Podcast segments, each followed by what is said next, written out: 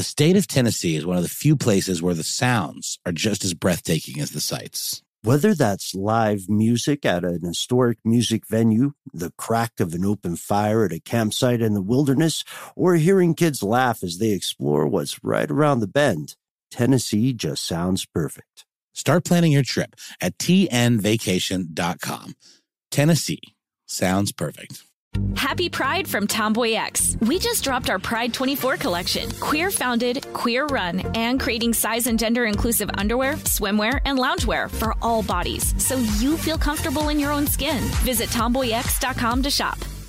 Tired of not being able to get a hold of anyone when you have questions about your credit card? With 24 7 US based live customer service from Discover, everyone has the option to talk to a real person anytime, day or night. Yes, you heard that right. You can talk to a human on the Discover customer service team anytime. So the next time you have a question about your credit card, call 1 800 Discover to get the service you deserve. Limitations apply. See terms at discover.com slash credit card. Ridiculous History is a production of iHeartRadio.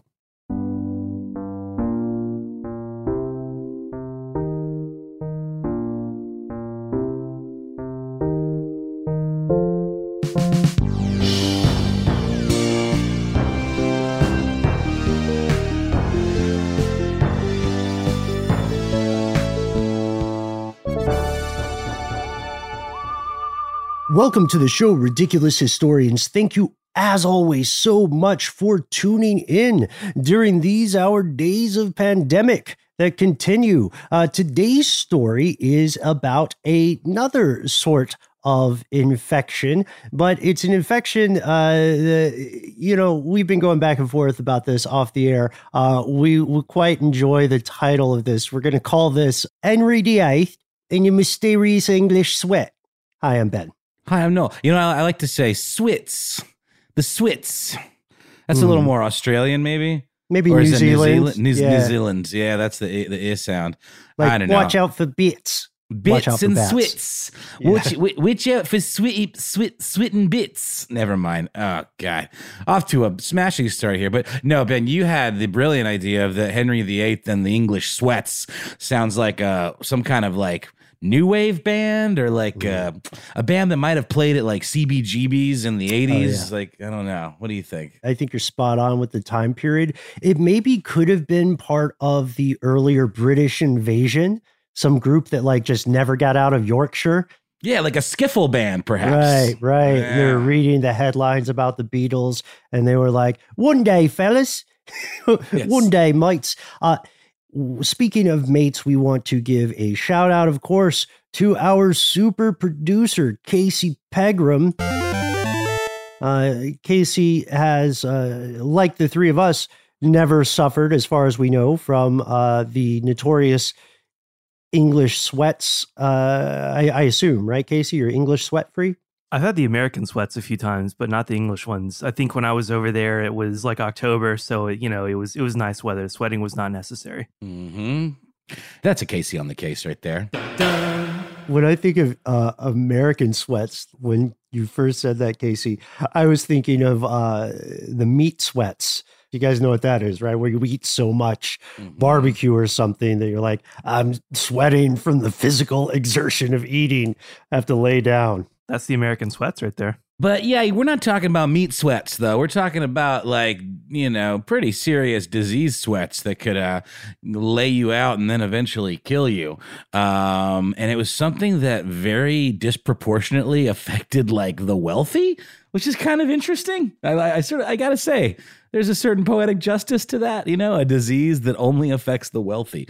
Um, and there's some reasoning behind that uh, in this story uh, about this kind of strange pandemic that swept the land and then boop, just blipped out of existence, like Trump thinks the uh, the coronavirus is going to. Ah, yeah, yeah.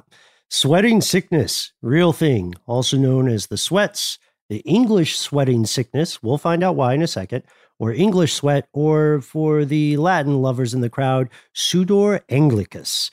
You're right, Noel. Uh, this is a mysterious infection. Uh, to to examine the story, we're going to have to start in the late 1400s.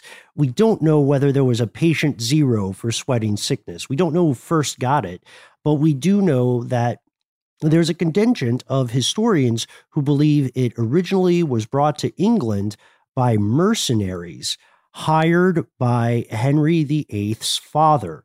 Uh, there, the mercenaries were there to seize the throne of England for Henry's line. This move, bringing in the mercenaries, ended what's known as the War of the Roses in 1487. But as as historians believe, again, we're not 100% on this, as historians believe, uh, the, the same importation of these foreign soldiers may have ushered in the infection known as sweating sickness. That's right. Some, I'm going to call them historical epidemiologists, but that might not be a thing. They might just be regular historians. But there's some theories um, that indicate that uh, in, that this this disease was brought to England by the French, uh, specifically mercenaries um, in Henry Tudor's army but there's a lot of different theories behind this and there aren't really any reports of it affecting the tudor army which is interesting. So tudor arrived in london uh, following the battle of bosworth field which is the most british sounding name for a field i could think of.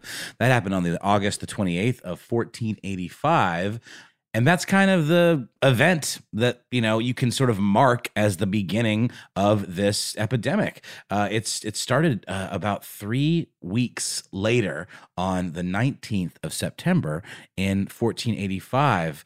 Uh, we don't really know who patient zero was exactly, um, but it kind of spread pretty widely, at least in the region um, where it first appeared. It became it was it was um remarked upon as a new kind of sickness. This is in plague, plague times, not not plague time, but they people were aware of these kinds of diseases. It was a big deal. The plague killed an obscene number of people in the uh, 1300s. The Black mm. Death, the bubonic plague. You know the.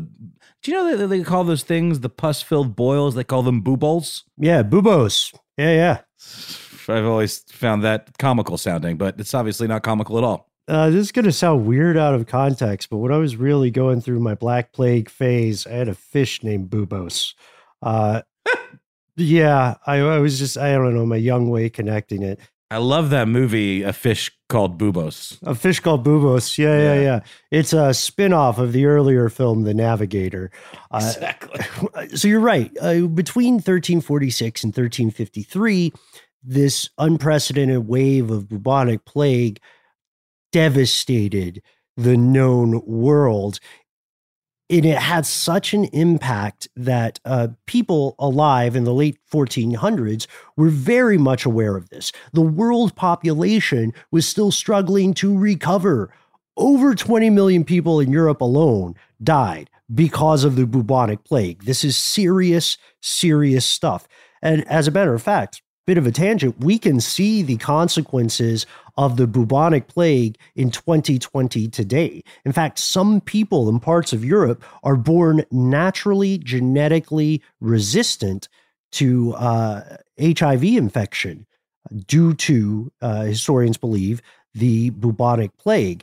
But, but he, to your point, sweating sickness does not seem to be related to the plague.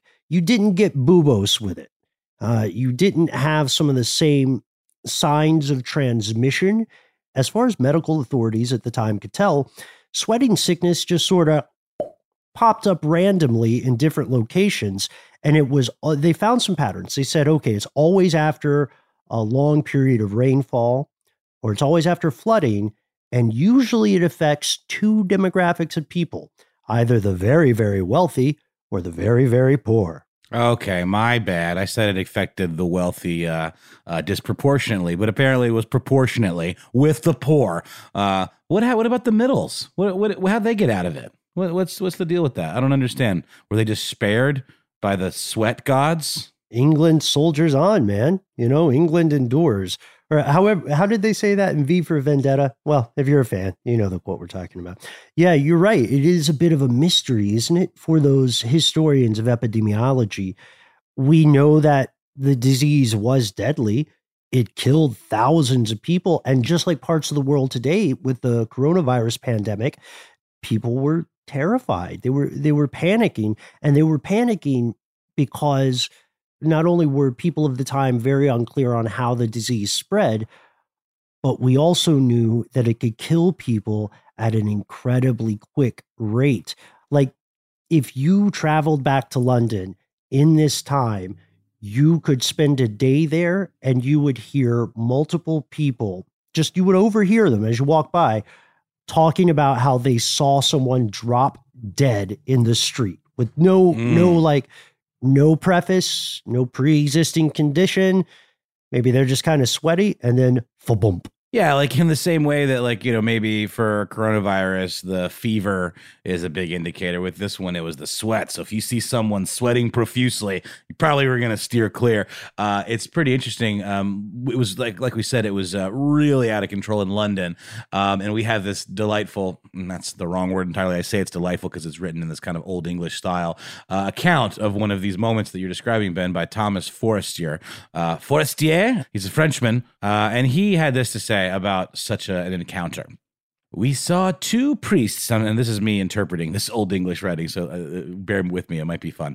Uh, we saw two priests standing together and speaking together, uh, and we saw both of them die suddenly. Also in die, proximy. We saw see the whiff of a tailor taken and suddenly died.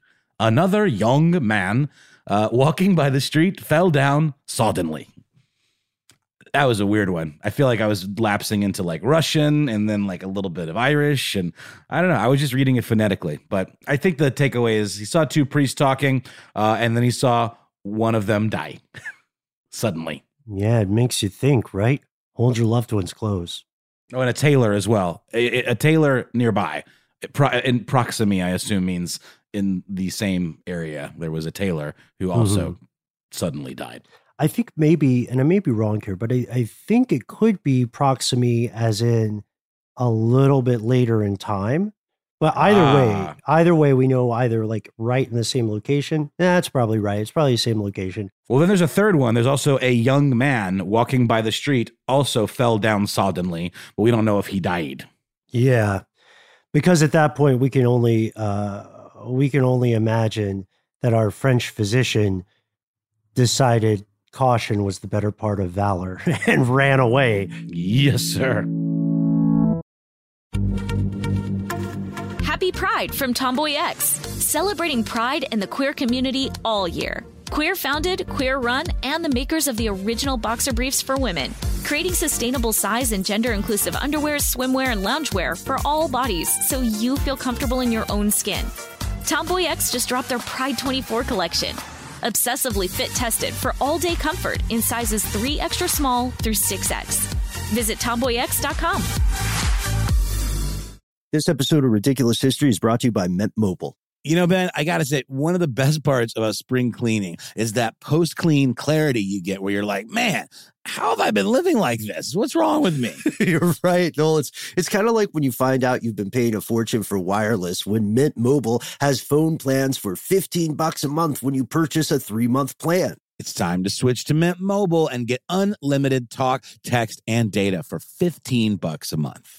To get this new customer offer and your new three-month unlimited wireless plan for just 15 bucks a month, go to mintmobile.com slash ridiculous. That's mintmobile.com slash ridiculous.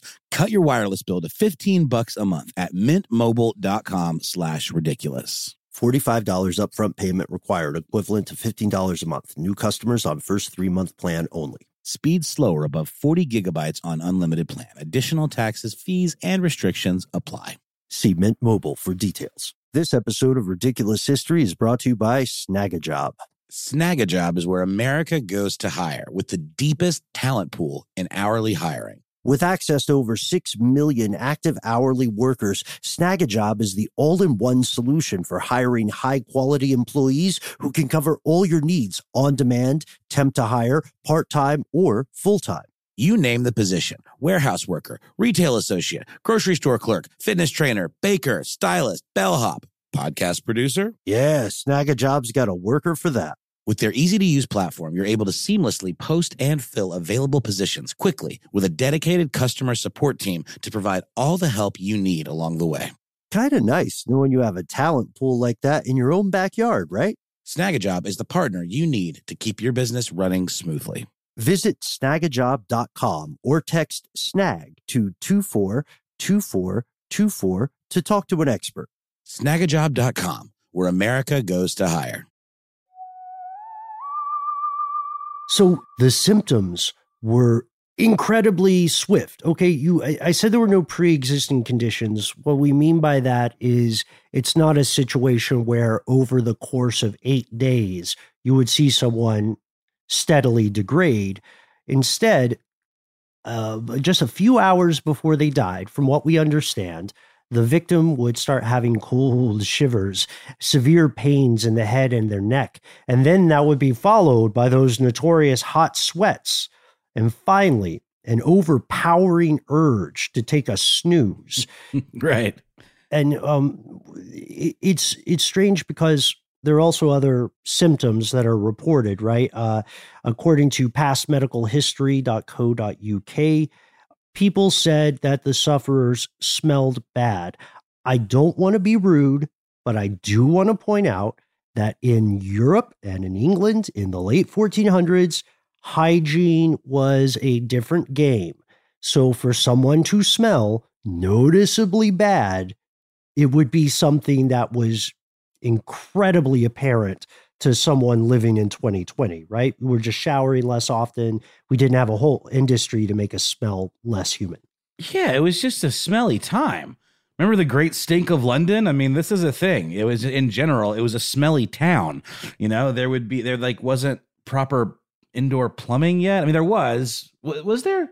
The great stink of London is what caused those uh, um, advancements in in plumbing, right? Yeah, because uh, at the time before that, even a little after that, one of the most common ways of disposing of sewage or food waste from your house was to uh, throw it in the gutter, which was in the middle of the street. so it, it was it was rough, and uh, we have the description from our French physician about what the disease looked like. And remember, this is a learned individual, and he, you know, is still writing in that same language, which we, tragedy aside, I think the three of us find it it's somewhat delightful. So he says, and the sickness cometh with a great sweeting and stinking, with redness of the face and of all the body, and of a continual thirst, with a great hit and headache, because of the fumes and the venoms all over the place with that. Do you see how what it makes you do though? The fumes. You sound like Inspector Clouseau, you know, for a second there. I love it. And we're not making fun of anybody because these no. people aren't alive anymore, and nobody talks like this anymore. So we've got carte blanche to go to town. Yeah, and and and you know, to be honest, not to talk too much about the acting process here, but it's a it's a French physician writing in Old English, so there's some layers I'm kidding. That was just a that was just a garbage accident. But the an even scarier thing about this, Noel, is that we know that this was not just one phase, right? There wasn't just one epidemic, right? No. And you know, and again, it's interesting one to be doing right now because we're in an we're in a time right now where a lot of uh, governors and a lot of the states are like reopening and kind of there's talk about like oh let's just send kids back to school. Uh, and uh, we haven't even seen the second wave yet of our personal pandemic. And um, if history is to be believed and it should be and often repeats itself if it's not um, then you know we could be looking at a, at a pretty nasty situation with the second wave. And that's what happened here um, much like the second wave of the Spanish flu of 1918 from 1485 through 1551, they had five epidemics of this uh, very very dangerous sickness um, that absolutely uh, just b- burned its way uh, through England um, and then also made its way into Europe. Um, and and it had like what are we looking at for coronavirus? The mortality rate is super low. Compared to this compared yeah. to this this was 30 to 50 percent mortality rates that's bonkers. Like that's uh, t- I mean you know you think we're living in a panic situation right now. Can you imagine if 50% of the people that contracted COVID 19 just dropped dead on the spot. Yikes. Mm. And, and another difference here is that the sweating sickness, when it came on uh, so fast and so uh, intensely, uh, it also led to a quick recovery. The idea was if you were one of the 50 to 70 lucky percent who would not die in the first few hours of exhibiting symptoms, once you got to hour 24, you were kind of out of the woods. They were guessing because nobody knew how to prevent this. Nobody knew how to treat it. They just knew people started sweating and then they died. That outbreak in 1485 lasted until late October and then it disappeared at Keyser Söze for several years. You would hear smaller reports of smaller outbreaks at the you know every so often every blue moon until that is 1507 uh, don't call it a comeback or do call it a comeback because the sweating sickness returned and people who were alive in 1485 and had lived through that hellish time instantly knew that this was the same disease the same infection had come calling again and then it subsided and people thought, okay, second wave, we survived, right? Uh, but they were wrong.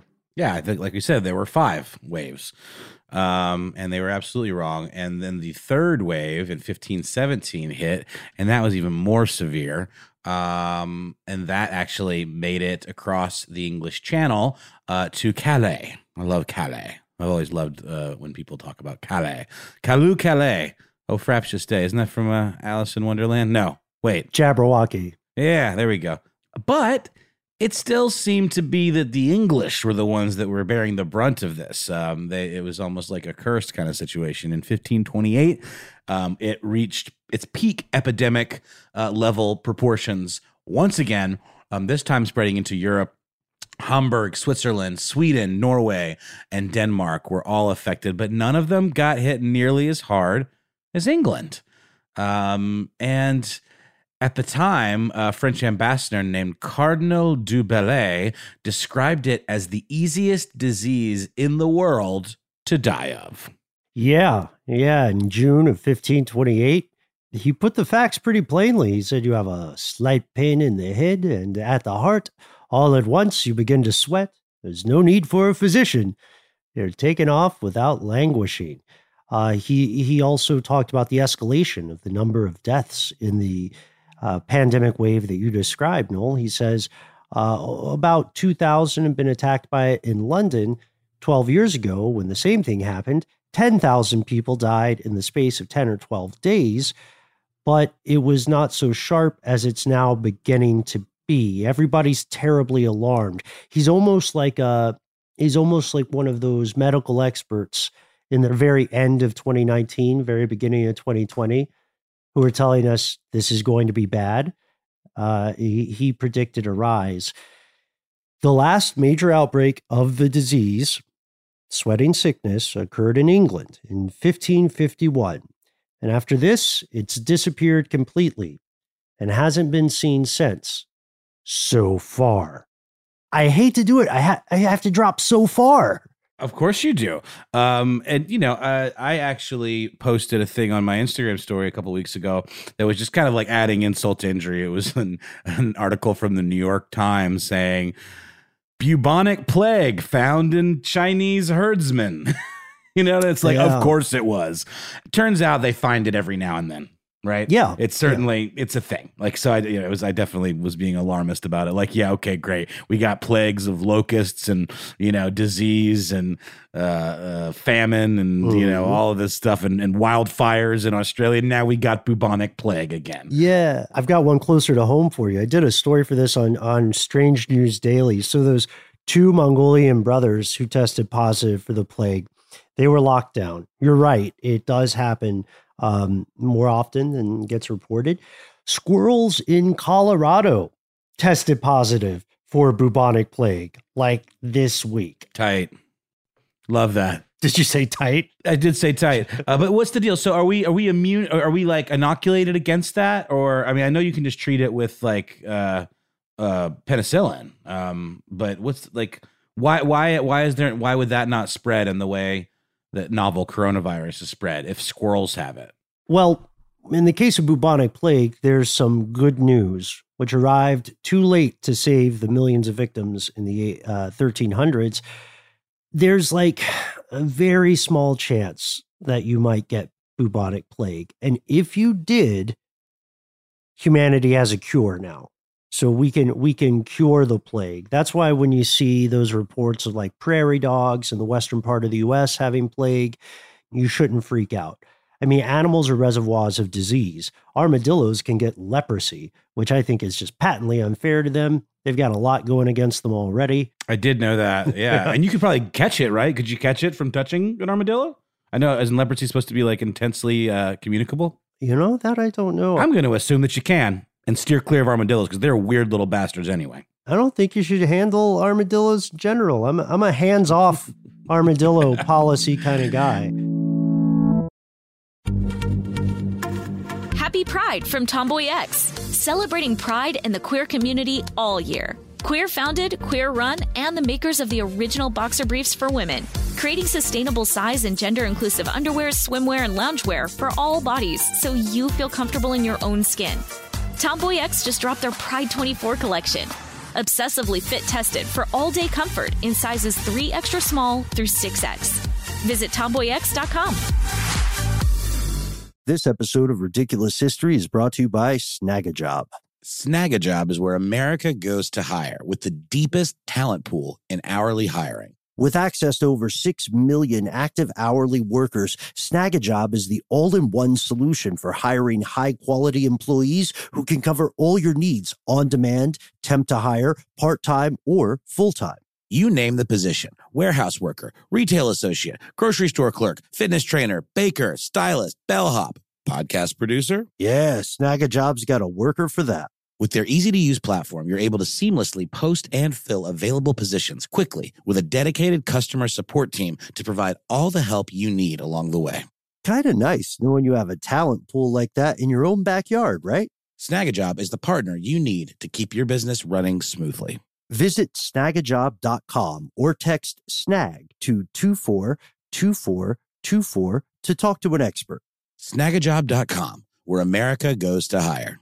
Tired of not being able to get a hold of anyone when you have questions about your credit card? With 24 7 US based live customer service from Discover, everyone has the option to talk to a real person anytime, day or night. Yes, you heard that right. You can talk to a human on the Discover customer service team anytime. So the next time you have a question about your credit card, call 1 800 Discover to get the service you deserve. Limitations apply. See terms at discover.com slash credit card. I want to go to your point, Noel, because said something that I think it mystifies me about this case.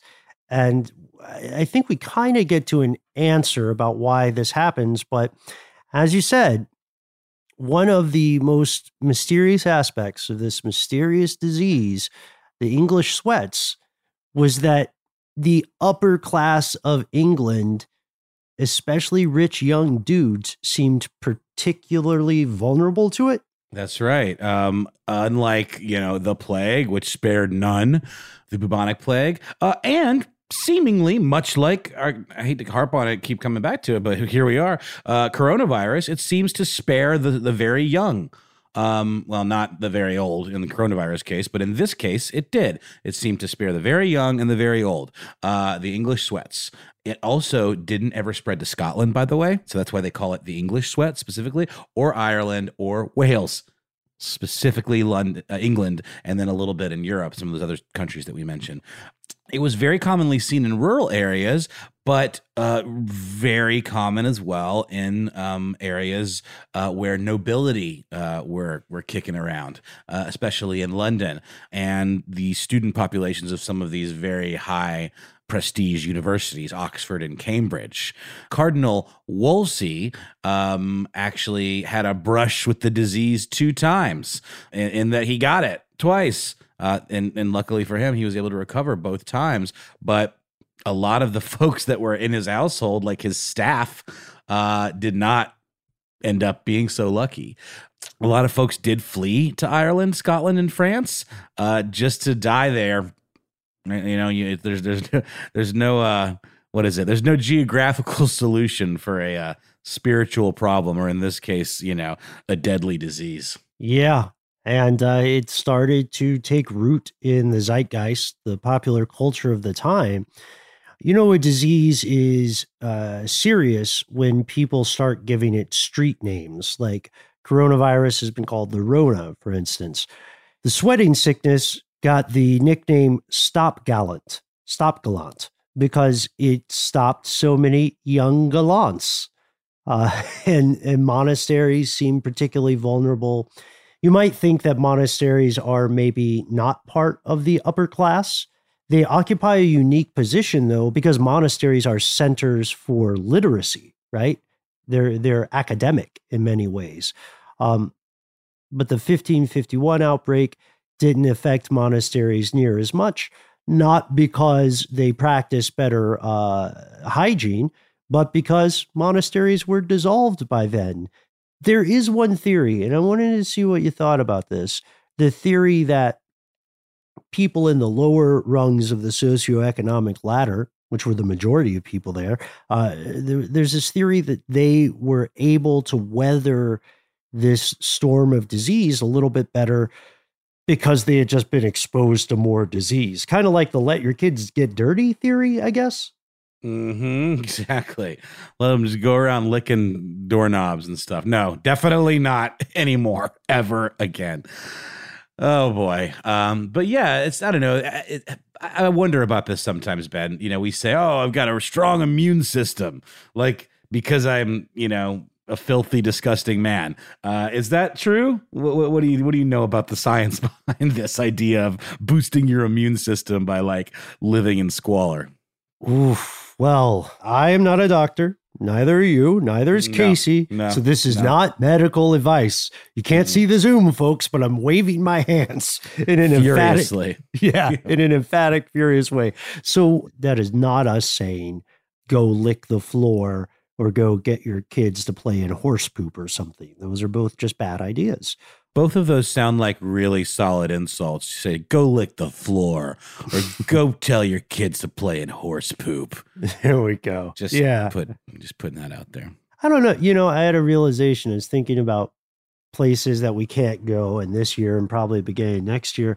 And I missed the Renaissance Fair Festival or whatever it's called. And uh, you know, Proust is right in remembrance of things past the sense of smell is our primary gateway into memory. Mm-hmm. And when yep. I think of Renaissance Festival, I smell, you know, like beer and I smell tur- those enormous, delicious turkey legs. Uh, but I also smell horse poop with nostalgia. Totally. I'm yeah no it absolutely is uh, a, a, a, very powerful sense memory. Uh, I have that for the circus as well. I, I can think of popcorn oh, yeah. and uh, an elephant poop, which is pretty much the same as horse poop. It smells very similar. Uh, but we're not here to talk about animal feces. We're here to figure out what the hell happened to the English sweats. How could something that had just ravaged the land and with no medical answer of any kind just kind of sweated itself out? Wow. Oh, good turn of phrase there, man. Uh, we know that in 1881, a fellow named Dr. Arthur Bordier wrote a paper that he sent to the Anthropology Society of Paris, where he said uh, he proposed a, a pretty racist thing that maybe had the predecessor of genetic research in there. His theory was that sweating sickness affect appeared to affect people who were English, but really was affecting people who were descended from Anglo Saxons. And people who were descended from the Celts were spared because of some inherent inborn resistance or because of some Anglo Saxon vulnerability. This is the kind of stuff that, that counted as a scientific research back then. But, you know, it's weird that Henry VIII took the uh, pole position in our headline today. We mentioned that uh, the actions of his father may have led to, I don't know, probably led, I'm going to say it, probably led to the sweating sickness entering England. But why, why are we talking about Henry VIII? What, what on earth does he have to do with the English sweats? Well, he is Henry VIII. He is Henry VIII. He is. He is. Uh, and it actually, there's a theory that it possibly led to him becoming king because, uh, um, you know, there was such a high instance of infection among the royal class. It possibly uh, affected or rerouted kind of historical events. So in 1502, uh, Arthur, uh, who was the Prince of Wales, died quite suddenly and unexpectedly at the age of 15. This was just six months after he married Catherine of Aragon. That sounds familiar. Um, well, we'll get to that. There was no official like record of, of what his cause of death was, but a lot of folks uh, in the historical circles believe that he was uh, another one of the long list of nobles that succumbed to the sweating sickness. So he was the oldest man in the family and he would have become king had he not died uh, at 15. So his younger brother, Henry, the Duke of York, uh, got the job instead and was crowned. Um, and that Henry, the Duke of York, became the Henry VIII of legend that we know so well. And he ended up marrying uh, his brother's widow, Catherine of Aragon. She was, in fact, the first of those six wives that uh, that he, uh, you know, burned through, uh, much like the sweating sickness uh, mm. burned through the land. Henry was not a good dude. Um, no. But yeah, if it wasn't for potentially sweating sickness, he might never have had the opportunity. Yep, to be the the full piece of work that he ended up being. Hold the phone. Uh, we, are doing we're doing that thing again, um, where we've already gone long. We're only halfway through the amazing research materials that we have. Uh, we think this one deserves a two parter. We're really not just trying to mess with you, lovely, lovely listeners. Um, we just try to we, we try to have a standard. We try to keep our episodes in the 35 to 40 minute range, and um, this one is looking to be a, a doozy. So uh, we're going to come back uh, to you with a part two of the English sweats. Yeah, peek behind the scenes. Casey starts indicating to us there's there's sort of a storm cloud that so slowly builds across his brow if we're getting too long. Uh, so thanks as always to you, super producer Casey Pegram. Thanks to Gabe Lucier, our research North Star. Thanks to Alex Williams, who composed the perfect soundtrack to this story of the sweating sickness. If you wish, you can follow us on social media. Uh, I think our favorite place is the Ridiculous Historians fan page on Facebook, where you can interact with your fellow Ridiculous Historians. And to get in, you just have to say the magic word, which is me, Ben, or super producer Casey Pegram's names, or some little tidbit uh, that indicates that you know what this show is, or just something to make us laugh. We're really pretty easy. Uh, hit us up on that Facebook group. You can also find us as human beings individually on social media. I am at How Now Noel Brown, uh, exclusively on the Instagram. Honestly, folks, uh, it just make me laugh with a pun and, and you're into ridiculous historians, or just teach me a word I don't know. I would love to learn some more uh, weird words. Uh, you can also, while you're on the internet, find me on Instagram, where I am building. Uh, I'm building survival kits right now. So find out more about that at, at Ben Bowlin, or you can find me on Twitter, uh, where I have hot takes aplenty at Ben Bowlin HSW. And finally, thanks to Jonathan Strickland, the Quister. Uh, we hope to have you back very soon, buddy. You promised you'd bomb our Zooms, but you haven't showed up yet. I'm actually starting to miss you, and I hope you're okay. Uh, keep up that lute practicing. We'll see you next time, folks.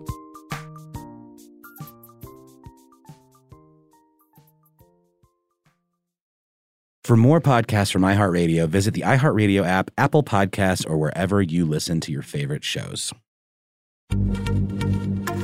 Happy Pride from TomboyX, celebrating pride and the queer community all year.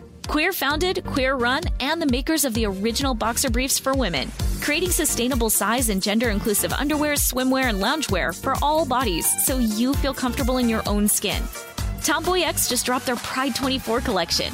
Obsessively fit tested for all day comfort in sizes 3 extra small through 6X. Visit tomboyx.com.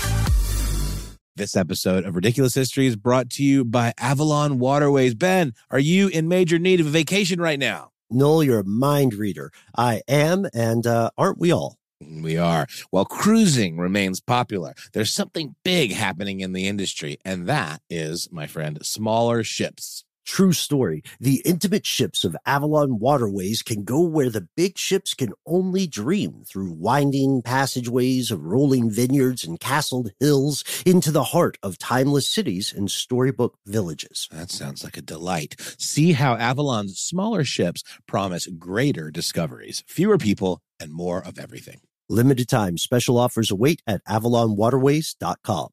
Tired of not being able to get a hold of anyone when you have questions about your credit card? With 24 7 US based live customer service from Discover, everyone has the option to talk to a real person anytime, day or night. Yes, you heard that right. You can talk to a human on the Discover customer service team anytime. So the next time you have a question about your credit card, call 1 800 Discover to get the service you deserve. Limitations apply. See terms at discover.com slash credit card.